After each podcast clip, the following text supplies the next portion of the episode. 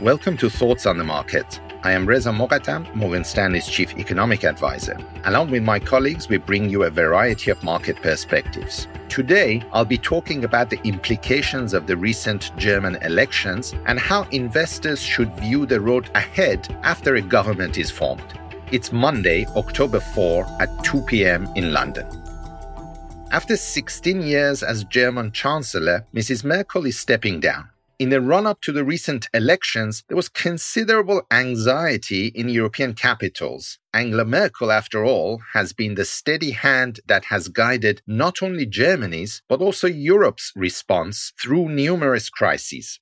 These anxieties have not been entirely laid to rest by the results of last week's election for the first time since 1950s, forming a government would require a coalition of at least three rather than the traditional two political parties, which raises concerns about cohesion of the new government. However, there are reasons to be optimistic about broad continuity that a centrist, pro European, and pro business coalition would eventually emerge in Berlin. There are perhaps two key issues of importance for investors as discussions get underway. First, who will succeed Mrs. Merkel? And second, what would be the exact composition of the coalition and therefore its policies?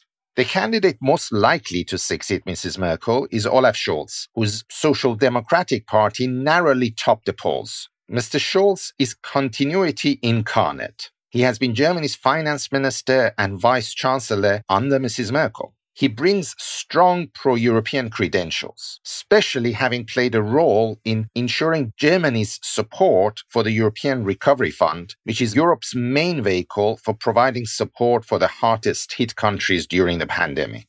Mr. Scholz has also been a very strong proponent of EU banking and capital markets unions. Is there an alternative to Mr. Scholz? Yes, the candidate who led the election campaign for Mrs. Merkel's center right Christian Democrats, Armin Laschet. However, given the poor election results for Christian Democrats and Mr. Laschet's much less favorable public standing, a German government led by Mr. Laschet is unlikely. But it is worth noting that Mr. Scholz and Mr. Laschet are both centrist politicians and not that far apart on key policies. Now, let me turn to the second important issue for markets.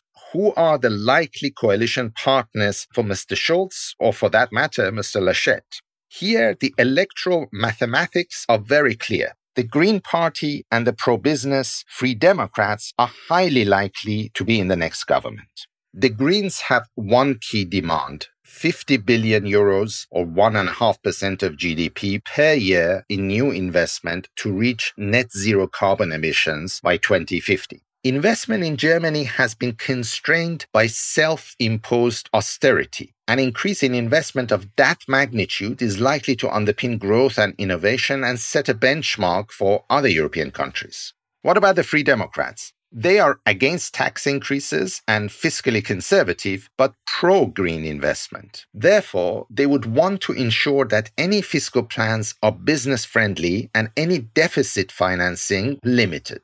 In summary, the contours of the post Merkel German government are becoming clearer. There will likely be continuity through Mr. Scholz or perhaps Mr. Laschet there is likely to be a strong green investment agenda. And the presence of the Free Democrats ensures support for Mr. Scholz's brand of fiscal moderation and prudence. It is also very clear that while continuing to take a cautious line on fiscal policy, the next German chancellor and government are likely to put a high premium on European solidarity. The process for forming a new government in Germany will likely take time as it requires drawing up a detailed policy agreement that respects the red lines of each political party. But the new government should be in place by the end of this year, just in time for the German presidency of the G7 in 2022.